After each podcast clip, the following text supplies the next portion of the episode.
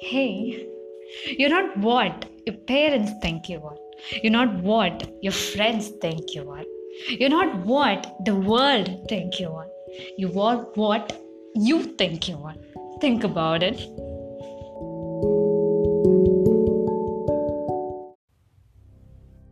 There's always light. If only we are brave enough to see it. If only we are brave enough. Do you want to see a light? Or do you want to be a light? The choice is yours.